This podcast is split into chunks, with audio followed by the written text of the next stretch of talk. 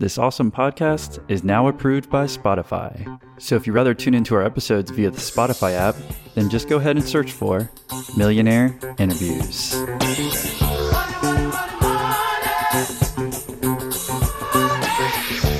Told my wife, we're not going to starve, but we're going to get right up to the line. I can remember there were days I, cold called 100 shops. We're not interested, don't call back the dealers that said don't call us back started calling. We've grown pretty rapidly. We closed last year at 3.2 million. We'll close this year around 4.4 million.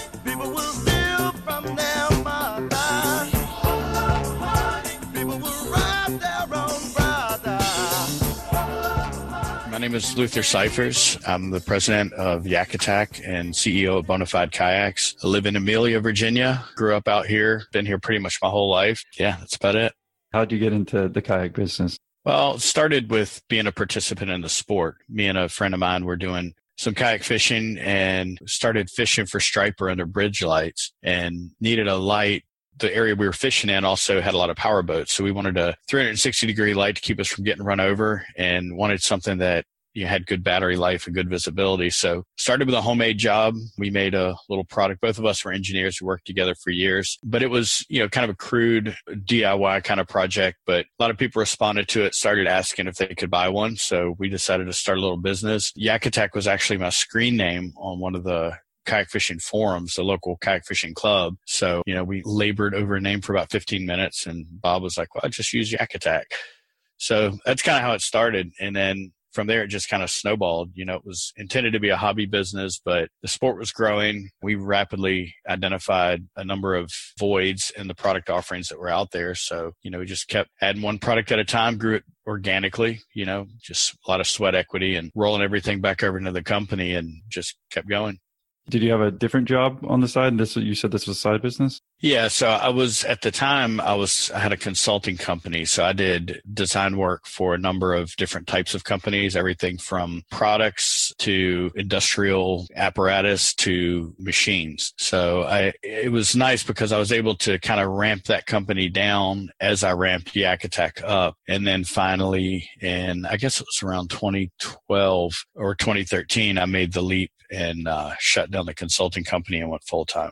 Do you want to walk us to the beginning? I guess you said you've lived there, your area, your whole life, which what we said Burkeville, Virginia. Yeah, so Burkeville is about 15 or 20 minutes from Amelia County. Amelia County is where I grew up. I've lived in the, you know, in the country my whole life. I enjoy that that kind of living. A little drive to work is good for me. It gives me time to think on the way home and to unwind or think on the way to work and unwind on the way home. So the, the property I live on actually it used to be family land years ago. And my wife and I built a house in 2000, bought some property from my grandmother, built a house out there in 2000 and been there ever since.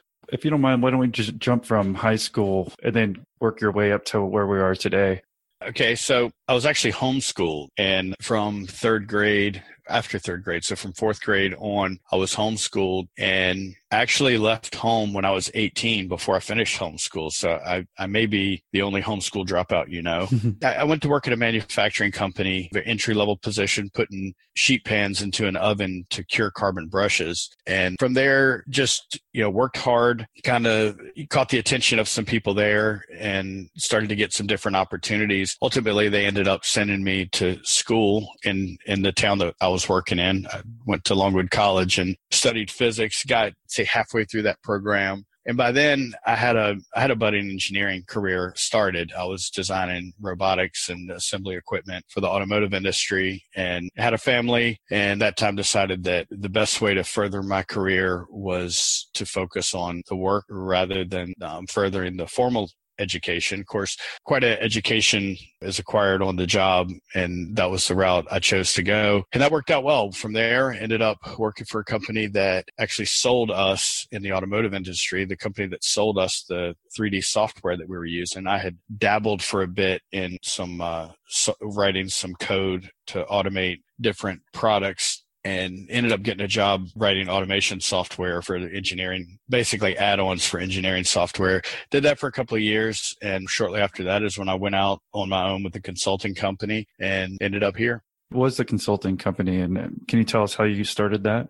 Yeah, it was it was called Cipher Solutions. Um, I'd say I've had the entrepreneurial itch for some time, and I was working doing probably eighty percent software, twenty percent mechanical design for this other company, and just wanted to do my own thing. I had run the software side of that business for a couple of years. Had there was a guy who had left kind of a complicated situation. A guy had left. I was really there kind of apprenticing, learning this stuff, but he left and left me kind of holding the bag. And my boss asked me, Can you just wind this thing down? Get the customers happy. Let's get rid of these projects and wind this down. But it turned out that winded, in the process of winding down the projects, we created some really happy customers. So for a couple of years, I grew that business and ran it as almost an independent business unit and really liked that. So after, you know, that whole thing, I was like, well, you know, if I'm going to do this, I'd like to do it for myself. You know, I'd like to create something that's not only can I make the decisions that I would like to make, but also that I can work as hard as I want to. I can be as creative as I want to. I can take the risks that I feel like are worth taking and be the either the benefactor or reap the consequences of those decisions. So that's when I went out on my own. I had a lot of contacts in industrial automation side of the world and pretty easy to get projects. I was very fortunate in that I probably turned down more than I took. But I realized pretty quickly that when you're in a consulting business, it's difficult to duplicate yourself. Even if you hire another engineer or something like that, people are often hiring a reputation and they want you to do their work. They don't want you to accept the PO and then hand it to someone else within the organization. So I knew there was a way to scale that, but that it was going to be a more difficult process. So I just, I think in the back of my mind, I always kind of kept my eyes peeled, hoping for a different kind of opportunity. And interestingly enough, the one that came along was the one that it wasn't really planned or intended to be it, but definitely turned out to be. What would you do as a consulting business? Because I mean, there's a lot of different types of consulting. Like after you started your own business, do you save up X amount of dollars and then you just started calling these people? And what were you doing exactly? I had a company that they would broker a lot of the contracts for me. So they had an engineering services company. People would call them and say, for example, one of the projects I did was working on new type of shoe for women you know so they said we have this project and we need an engineer. And they sometimes would do it in house sometimes they would match the customer with independent contractors. And i was one of those independent contractors. So product design like that you know sensors and things like that for industrial applications. The last big project that i did was actually a tow truck for a company out in norfolk called Dynamic Towing. Worked with Anthony Gentili out there and developed their Fusion wrecker, which is actually now used in several of the, I mean, all over the country, but also in, it's the official tow truck of several of the NASCAR tracks. It was basically just you for how long? Yeah, it was me. Uh, I guess that was about from the time I started. And how old were you when you started it? About 31. Yeah, it was for about, I guess, five years, probably a couple of years before I started Yak Attack, and then three years or so, kind of ramping that down as I ramped Yak Attack up. Basically, what I did is the consulting company if I worked 40 or 60 or whatever hours a week, it paid well for what our needs were at home. So I began to just reduce that schedule while pouring every waking hour I could into Yak Attack. Around 2010 is when I decided that Yak Attack could really be something. Um, we started January of 2009, but about mid 2010, it was becoming evident that you know, it still had to grow a lot to provide a living, but that it had the potential to do that. So I just started slowly reducing. You know, I, I, told my wife the that year we made the leap. I said, you know, it's going to be controlled starvation. So we're not going to starve, but we're going to get right up to the line because that's what it's going to take to put the effort I need in, to get this thing off the runway. And that's what we did. You know, every every dollar we had that we could get our hands on, you know, we it got reallocated and we just yeah, worked really hard, worked a lot of hours. And it took about, you know, for 2010, I think I started drawing a paycheck from it in 2013. So over over that time, I just slowly wound down the consulting company until I finally flipped the switch. Appreciate you doing the call here. Yeah. Favorite podcast by far. I love it. Oh yeah? Why's that? So I graduated 2017 from Michigan. I heard that shout out the other day. That was pretty cool. Basically, two months after I graduated, I started listening to the podcast. Loved it. I think there were maybe 30 episodes or something out by that point. And I consider myself to be pretty entrepreneurial. Started a business last year. This helped a ton. And it's hard, I think, to find entrepreneurs. I was just looking for entrepreneurial meetups and I think, wow, this is more of an awesome opportunity to talk with other entrepreneurs. The value is, I mean, it's insane. Like people make these types of entrepreneurial insight things of thousands of dollars. This is 12 per month, but per month is like nothing.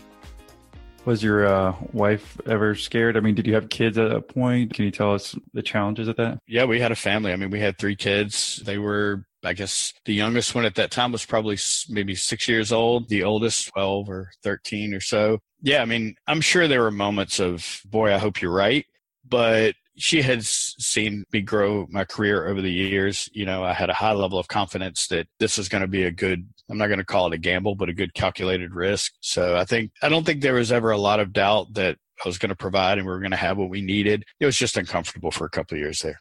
Can you tell us about the early years, like I said, transitioning into Yak Attack, about what you did to start getting this going? Yeah. So, you know, again, when we started, it was really going to be a hobby business. I remember calling their vendor that we were buying the little lights from to assemble into this light pole and he was trying to figure out what to charge me and he so of course we were looking for some volume pricing so he asked me how many we thought we could sell and i didn't want to sandbag but also didn't want to blow smoke at the guy so i was like well i, th- I think we could probably sell 100 of these a year and at the time that felt like a, a little bit of a tall order but i thought it was possible. Um, that first year we ended up selling 700 which you know, it was a lot more than we expected, but it still only generated, I think it was about $19,000 in revenue. So then it was just working weekends, you know, in my buddy's basement, putting these things together. Everything to build them was stuff that you could get at, at Lowe's or Home Depot, you know, miter saw and a cordless drill and stuff like that, a little router. But after that first year, looked at it, had identified some improvements. So we said, well, let's take the few thousand dollars that we made on that and put it into tooling and tool up a, a little more commercial version of this. So that's when we created a product called the Visi Carbon Pro, which is still our flagship product. Basically, it's a light pole, four feet tall. It breaks down kind of like a tent pole. It's got a bungee running through it. We've patented that design. So we built that and that just took off, you know. So we went from 19,000 to $60,000 and you know, made a little bit of money on that. And that's how it was for all of those first years. It was identifying a new product, scraping together whatever we could of free cash or if you know i had an extra hundred bucks in the bank or whatever and tooling up a new product. And it's a little nerve wracking doing that because especially when you don't know that much about business which at the time i knew something about helping to run someone else's business but really understanding cash flow and understanding growth and the cost of growth and what it means to be profitable but not have any money coming out the other end of the pipe when you're growing this hyper growth you know three four hundred percent per year that took me a while. You know i remember thinking well if we're making a 20% margin. If we can get to half a million dollars in sales i can at least start taking a small salary. And yeah we got to half a million dollars in sales. We're making a decent margin on paper but there was no cash coming out the other end because when you're growing like that, you're constantly fueling inventory and you know buying a new piece of equipment or some new fixturing or and, and when you're that small, I mean any of those expenses is a huge expense. So about mid 2010 my buddy who i kind of started this with he he moved on we were working pretty hard by that time and, and not getting paid. He had a, a good paying job in other places he wanted to devote his time. So he moved on and at that point, you know, I decided, well, probably turn this into a full time business and started the process of, like I said, just putting every dime and every waking hour into it. In 2012, we moved into a small building, moved out of our garage. By then, we had moved to our garage from his basement, moved into a small building in Farmville, Virginia. I remember going in there, it was 3,000 square feet, and it was a big, big move for us. I mean, going from the garage. So 300 to 3,000, something like that. Yeah, yeah, yeah, about about that. So I walked in and the landlord was there and the building had been shuttered for a while. And I said, look, we like the building, but we don't need 3000 square feet. And I'm concerned about cost of it. So can we, like, can we split it in half? Can we get 1500 square feet and then grow into the rest of it as we need it? I think within a year we would need the rest of it. And he kind of laughed and he said, well, how about you just take the whole thing for the same price? So yeah, I think he saw something there that's give these guys a chance to get started. But what was interesting is I remember my primary concern was at that point needed to set up a daily UPS pickup. And I was, and I remember thinking when we were in there that first day staring at the, you know, the empty floor and the empty walls saying, what are we going to do like how do we notify UPS the days we're not going to be here? Because keep in mind at that point it was still part-time business. And from you know, a week later, we moved all of our stuff over. We did that on a couple of truck and trailer loads. And there was never a day after that that we weren't there. By the time we got the shop set up, the orders were ramping up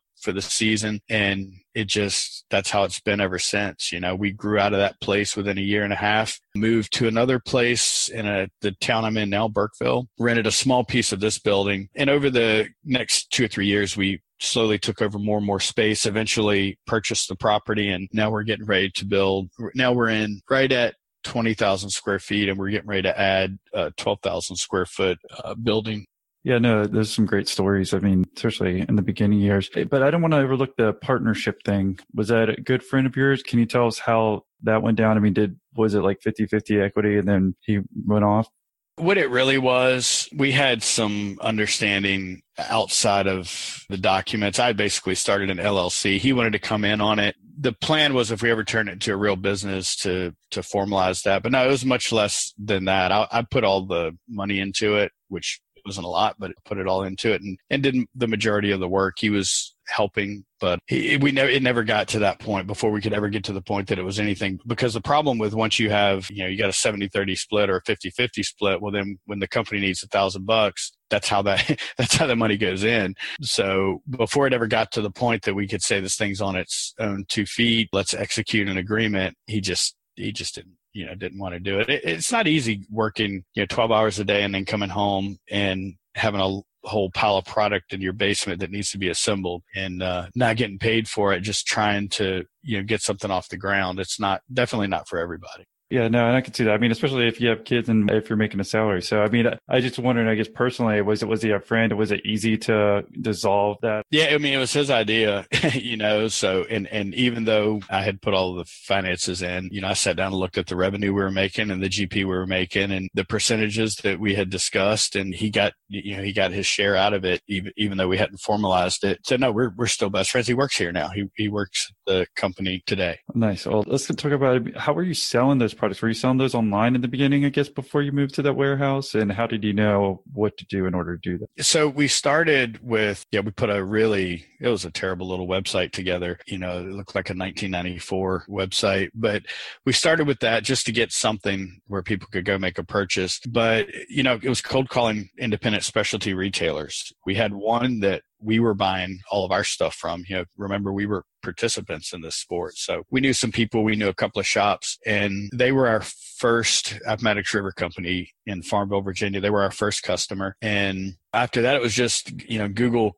kayak fishing supplies, kayak fishing outfitter, and then by this state name, by that state name. I started a spreadsheet and I just, you know, every time I found one, I plugged their name into the spreadsheet, phone number, primary contact if I could find it, and began a cold call list. And I mean, for those first few months, I mean, I, I, I can remember there were days I, I cold called you know 100 shops and out of 100 shops we would pick up maybe one or two and it was funny because a lot of those shops would say because i guess they get solicited quite a bit you know so they would say uh, first off once they realize you're not a telemarketer they're a little bit i guess nicer but they're very busy and they would say you know, look, call during our buying season, which is the fall, you know, or a lot of times it would be don't call back. Uh, we're not interested, don't call back. So I would mark all this stuff on the spreadsheet and the ones that I hadn't talked to someone or they hadn't told me leave us alone, I would keep calling them. And, you know, we picked up some, most said don't call us back. But what happened was people started using the product. We started donating a lot of product to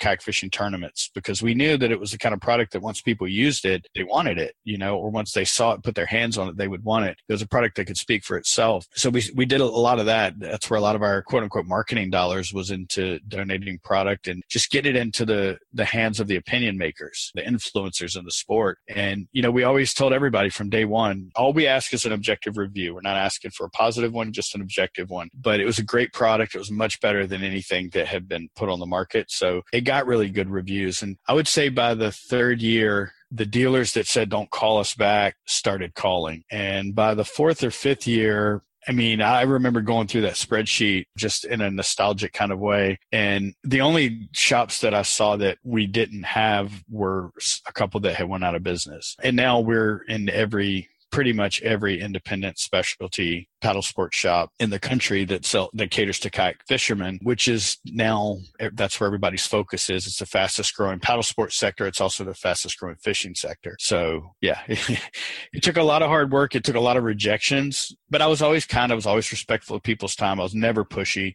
even to this day. I remember when I was working in uh, this engineering company, engineering software company. You know, to make some extra money on the side, I had some friends that had a business that basically you would do a home inspection and then you would try to sell them the the upgrade for their home. And they were like, oh, "It's you know, if you want to earn some extra money, you're right there in town. You can do it after work. It's a 20 minute inspection. You know, if you if you make a sale, it can be two, three, four hundred bucks each time." So I did that for a couple of months, and I sold one. So I remember thinking, of all the skill sets that I may be able to develop, sales is not one of them. But the reality is, most of the people whose homes I visited didn't need the upgrade. They didn't need it and it, this was a crawl space thing to for when you have moisture in your crawl space and stuff like that. So what I really, in hindsight now, what I really learned was that I couldn't sell something that I didn't believe in or that I didn't, it wasn't that I didn't believe in the product, but if I didn't believe the customer needed it, I was a terrible salesman. So that was my biggest concern when we really started going with this was, especially after all those rejections is, you know, I need somebody who knows how to sell stuff. But, you know, little by little, people started responding. You know, we started going to shows when we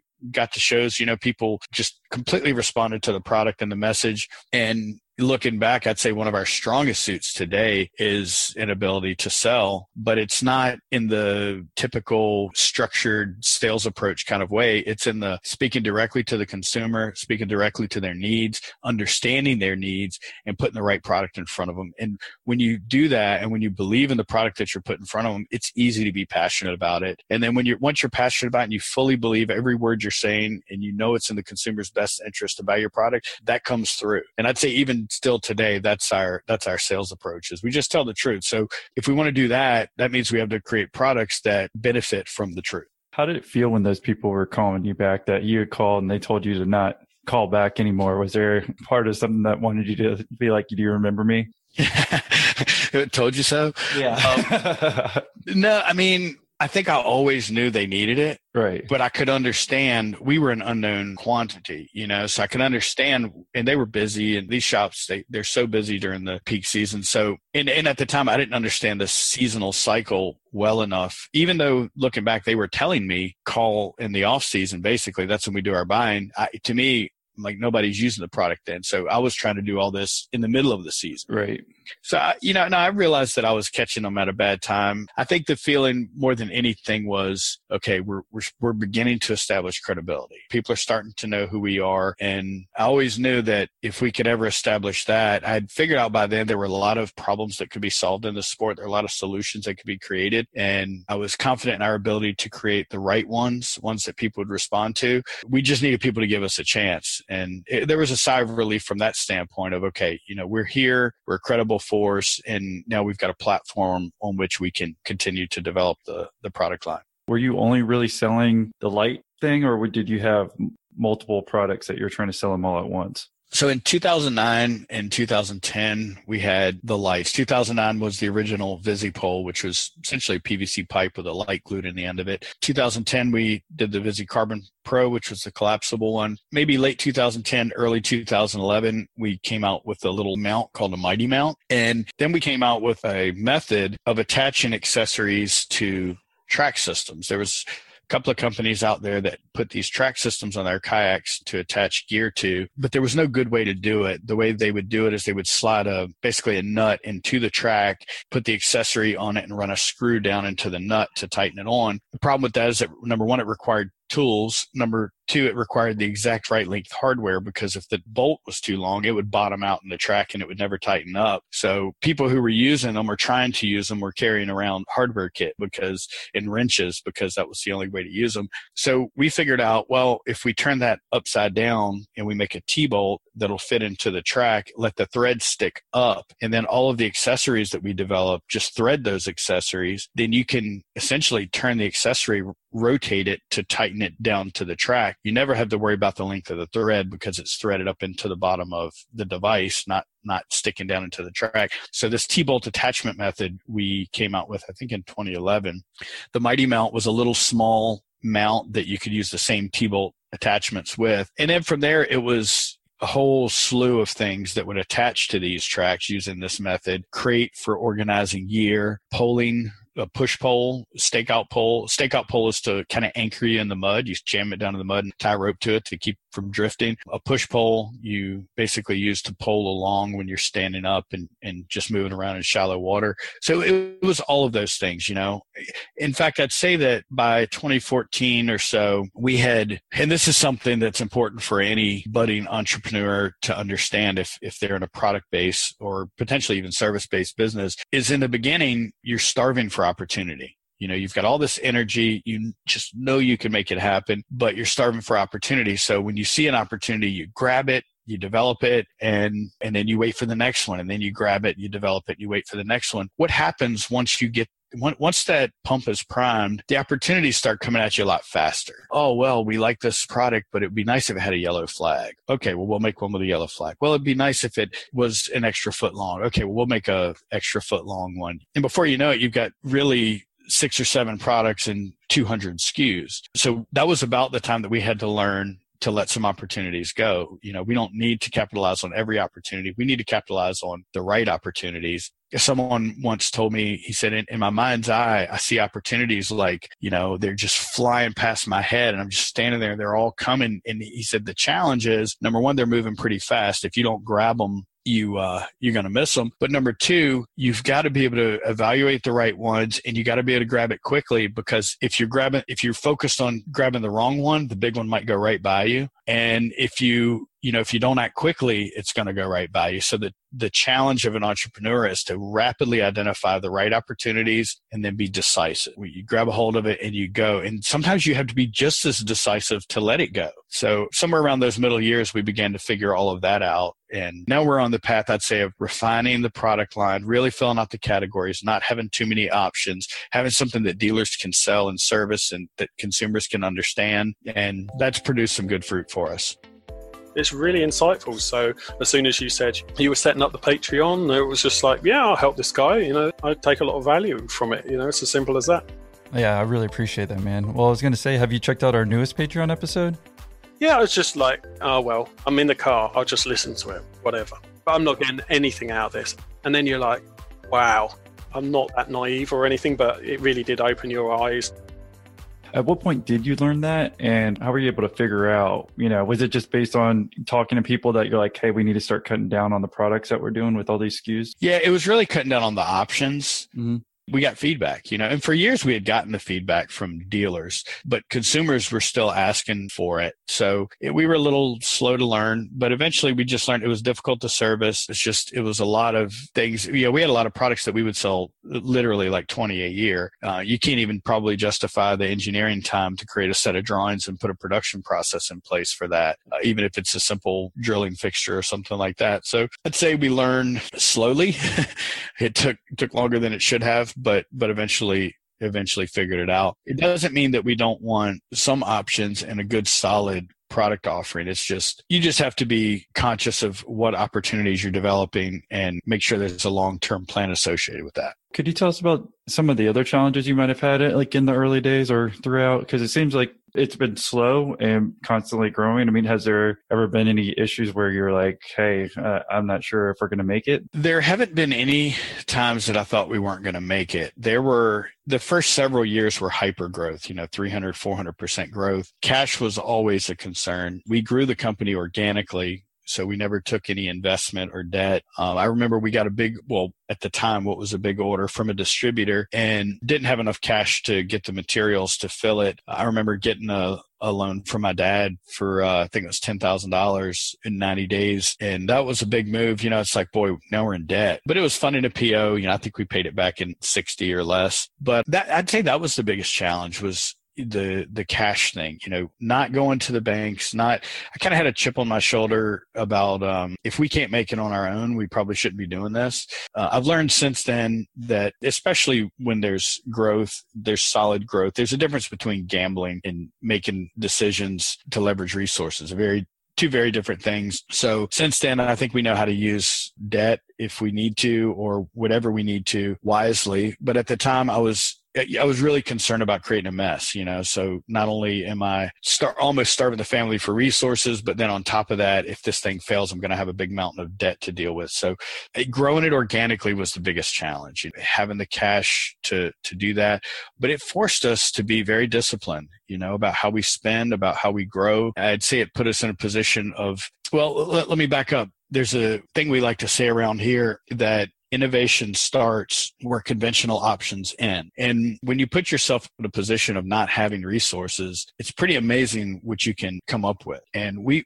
we learned a lot of things about how to launch products that, for example, how to launch products that may not be profitable because we didn't want to make the investment to make them profitable, but where we didn't lose money on them. And then if those products took in the marketplace, if the market accepted them, we knew then we could go back and make them profitable because if it never reaches volume, who cares how much percentage it makes? It's there's no there's no real money there. And if it does reach volume, you can afford to make the investment. So w- one of the things that we say here at Yak Attack is that innovation starts where conventional options end. And when you put yourself in a position of not having resources, you can be pretty creative. And we developed a lot of kind of internal processes and, and approaches to doing things that enabled us to do them on a budget without ever cutting a corner. I mean, we have a reputation for having really high quality, well thought out products. We don't have a reputation for cutting corners because we don't, but there's a way to, to kind of do all of the above. You just have to be really careful about how you do it. One of the things we would do uh, from time to time is we would launch a product that it may not be profitable in the beginning because the investment to make it profitable was a, was a risk. We had another way that we we can make it that may be more labor intensive or whatever, but that would give us the ability to prove the product out, make sure the marketplace is going to accept it before making the investment. I've seen a lot of entrepreneurs go out, they have an idea that's completely untested. They or, or their ability to sell it or service it or whatever is untested. They they go out there, they they find some capital, they spend all this money on, well, you know, to make the numbers work in the business plan, we're going to need to invest $35,000 in tooling and, you know, we're going to have to spend $20,000 on trade shows and we need a $40,000 website. And, you know, they do all this stuff and spend all this money and it's all really exciting. And then they flip the switch and find out that there's something they missed in the product that the consumers don't react as well as they hoped or some other deficiency. I've watched companies go out of business doing that. I've actually bought companies, bought their assets for companies that have done that. So, you know, our approach was let's make sure this thing's going to fly. Let's be really careful. And when you're spending your own money and you don't have a lot of it to spend, uh, I think that forces the, that kind of discipline. And it, and it turned out to be a, a real strength for us, which I think it's a life lesson. The best comes out of people. People rise to their maximum potential when their choice is between survival or not surviving. And I'd, I'd, say that time, it really squeezed a lot of juice out of us. You know, it really got us to perform at our very, very maximum of what we could possibly achieve. And that even follows us today. Now resources aren't as thin. We have equipment and we have things and we can make investments and we can take some capital risks that we couldn't take before, but a lot of the discipline has stuck with us. Could you tell us where you're at today as far as like revenues and employees? Actually, the exact, I've been, this is show season for us. So for the last three or four weeks, I've been doing that. Uh, and plus, I have another company now called Bonafide Kayaks. It's a new kayak company. So I don't have the exact employee count, but it's it's in the neighborhood of 40, I think, now that we have here at Yak Attack. From that $19,000 to $60,000, you know, we've grown pretty rapidly. We just got the notification. This is our third year consecutive year on the Inc. 5000. We closed last year at 3.2 million. We'll close this year around 4.4 million. That's what I wanted to transition into. You talked about Bonafide kayaks, and can you tell us why you started that? What's the difference? Yak Attack manufactures accessories for the kayak fishing industry. Bonafide manufactures kayaks. And early on, there was a decision to be made about, well, do we want to make a Yak Attack kayak or do we want to start a new company? But one of the dynamics with Yak Attack is we have a lot of partners in the industry, a lot of OEM partners. And we decided that building a Yak Attack kayak would be detrimental to those relationships and also just didn't feel right. So we said, if we're going to do this, it's going to have to be an independent company with an independent team and that's the way we did it. We want Yak Attack to serve the entire industry. As soon as it becomes a kayak manufacturer, then h- how do you do that? You know, you don't see a lot of people putting Ford parts on a Chevrolet. Right. So we wanted to keep the independent status of Yak Attack, but you know, I saw an opportunity to build a fishing kayak. There's a lot of good fishing kayaks out there. It's a rapidly innovating market, but we, we saw an opportunity maybe to just do it the way that we had done things in the past is just, you know, it's not always the big things. A lot of times it's the simple things being just really well executed, really well thought out. And so that's what we set out to do. Hired a team that, that had experience in kayak design. And last November, we started that process. We launched the first Bonafide kayak at the ICAST show in July, uh, which is the Orlando show we were talking about. Got an incredible response. I mean, people just absolutely ate it up. You know, they, I think it sells itself on features. When you see the features, you see the deck layout, you know, the high, super high seating position, you know, a lot of those things people say, okay, this is something I could I could really appreciate. But then there's another level of appreciation when you paddle it for a boat that's so incredibly stable. It paddles really, really well that's a trade off normally. You know, if you get good stability, you're going to have a boat that's pretty sluggish in the water because generally you get stability by making it wider. But we, we were able to did a lot of research and development on hull design, tested a lot of things, measured a lot of things. We were able to get a really unique hull that offers some really unique performance characteristics. And then the third step of falling in love with this boat is fishing out because you, when you go to lay a rod down and it there's just a place to put it that's exactly there. It just makes sense. Or you go to stand up and the, the super high seating makes that really easy. Or you spend, you know, three or four days fishing eight or 10 hours a day and you don't have any back fatigue, you know, because, because of the ergonomics, you know, all of those things together have really propelled this thing off to really rapid start we've done much better than we anticipated in our first two shows and the uncertainty there, I think, is gone now. We just have to execute, get the product out on time, and make sure we can make enough. Yeah, I'm, I'm looking at right now on the website the what SS 107 and SS 127. Yeah, that's right. You talked about a few of things that were different. Is there anything else, and how does it like compare in price? Like, I think it's kind of interesting that you started this, so I want to see what your vision is and how you kind of went through it. I, I'd say the biggest difference in that kayak and other kayaks on the market is is the hull the balance and performance. The other thing is just the it's the little things. It's the execution on the deck you know of kind of having things where you need them some little smart things that big front hatch that you see there. When you're out on the water you want to you want to open that hatch from the cockpit side, but when you're stowing rods inside of it for transport, which people do a lot, you kind of would like to open it from the other side. So normally you make a choice and that's the one you live with. I've seen ones where the hatch just is held on with bungees. You take the bungees off and just throw it out of the way so it's completely open. We made this one where the hatch hinges on both ends. So we designed these releasable hinges so you can you can hinge it from either side. You know, it's a simple thing, but when you're using it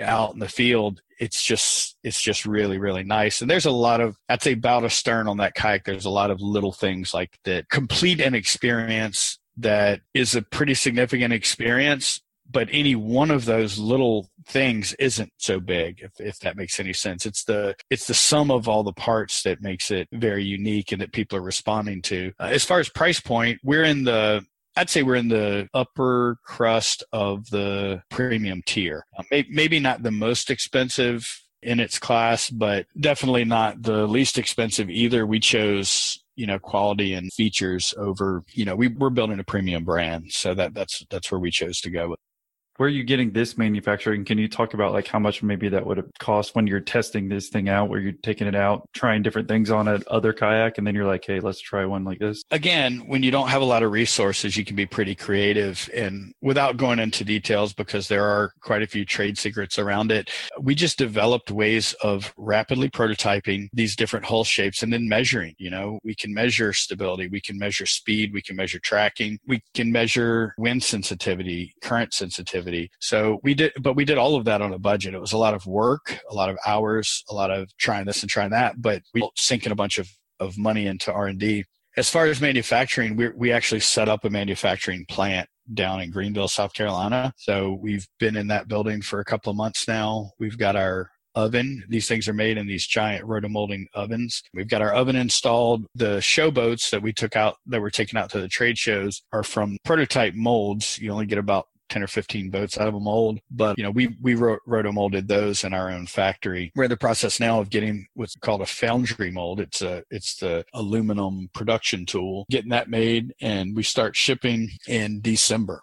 Did you have to bring in like outside funding or anything to be able to do this? Or is this all money from your other company as well? I tried, you know, but you know, people doesn't matter how success, successful you've been in other endeavors, you know, when it comes to raising capital, um, you know, it can be difficult. And th- there were people that I think we could have gotten an investment from, but with what they wanted in return was Not was just it. too much. right. It just yeah, it, it, it wasn't worth it.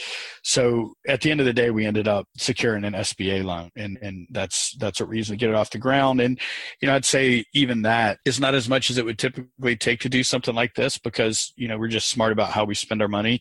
We're not afraid of a little bit of sweat equity to just you know work hard and get in there and, and get things done. We shopped well for equipment. We actually i mean this giant oven I, i'd say these big ovens probably come on the used market once every three or four years and one just fell out of the sky right into our lap right at the right time. So we're doing this probably not, not on the same shoestring budget that we started Yak Attack, but the same thing is being conscious about how you spend your money, treating every dollar as though it's it's your last one is is really important, especially when they're borrowed dollars. You know, I'll, I'll go back to what I said earlier. I see a lot of entrepreneurs go out there, raise this money, and then spend it like monopoly money with, uh, oh yeah, yeah, there's, but, but I've got a business plan, right? I gotta, so gonna throw it over here and throw it over there, and before you know it, where the rubber meets the road, you know, closing the sale, servicing the sale, making sure the quality is right, making sure delivery dates are met, fall short on a couple of those things, and all that money that was spent is just squandered. So we want to be able to do things like pay employees well. You know, we're very, yeah, I'm a, I'm a, anybody that knows me knows I'm extremely conservative individual in pretty much every way. But unlike a lot of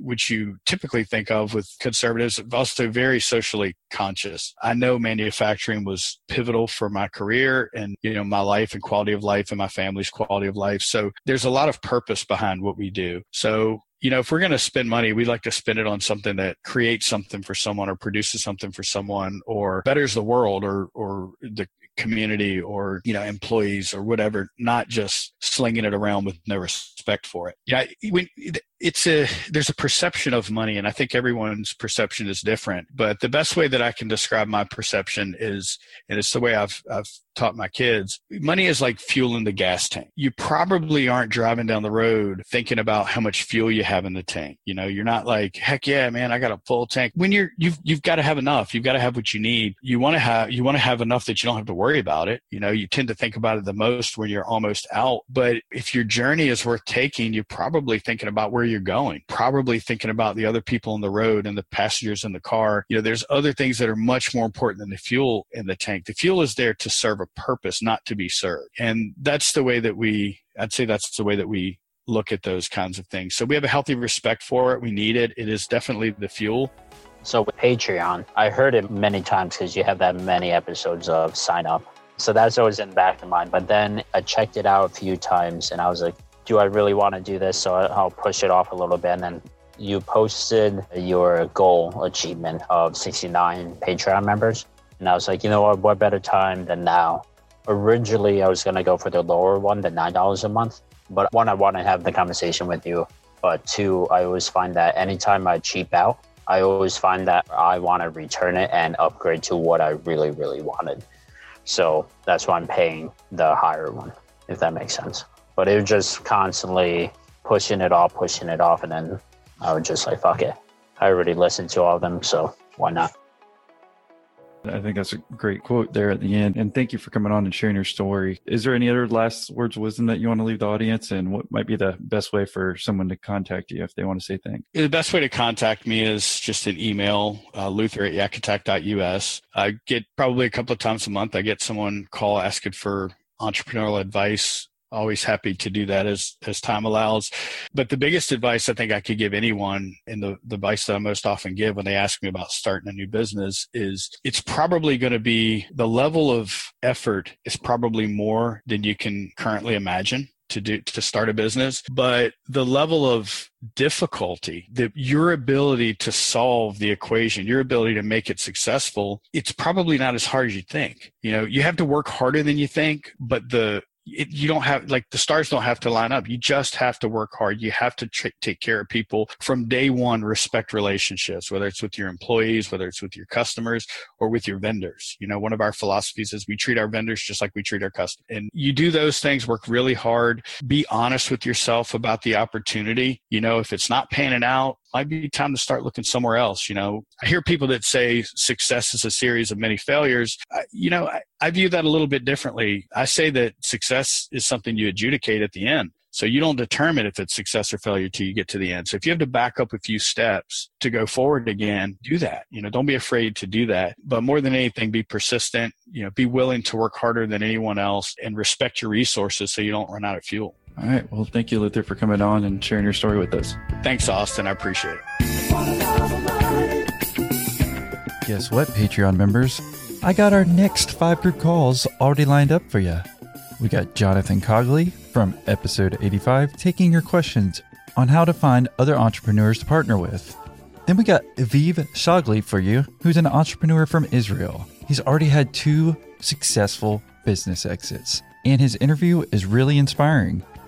Next, we got Lisa Wise from episode 37, where she'll tell you exactly how she grew her real estate management company from the ground up and how you can too. Next, we got Ron Holt from episode 197, telling you how he grew two maids and a mop, not to be confused with two girls and one cup. And he basically grew his single location cleaning business to now a franchise model that covers 81 markets in the US, and he'll tell you how you can do the exact same thing. And last but not least, and by popular demand, we have Doug Smith from episode 182, which might have been our most open interview of all time. Well, anyhow, I hope you join us on these calls. I only invite my favorite guests back to do these group calls, and we try to have a good time while also getting your business questions answered. Plus, if you ever miss a call, we've got a back catalog of every group call. So if you're tired of, I don't know, being a passive pussy, then come join us. I mean, are you just going to keep listening to this podcast and not do anything? Or are you going to be proactive and get in the game? Well, hopefully it's the latter, because it helps you and me. And if you're interested in becoming a Patreon member and you're not already, then go visit our website at millionaire interviews.com and sign up today, where you'll get instant access to all past group calls plus our special Patreon episodes. So, Hopefully, you join us on the group call and become a member today.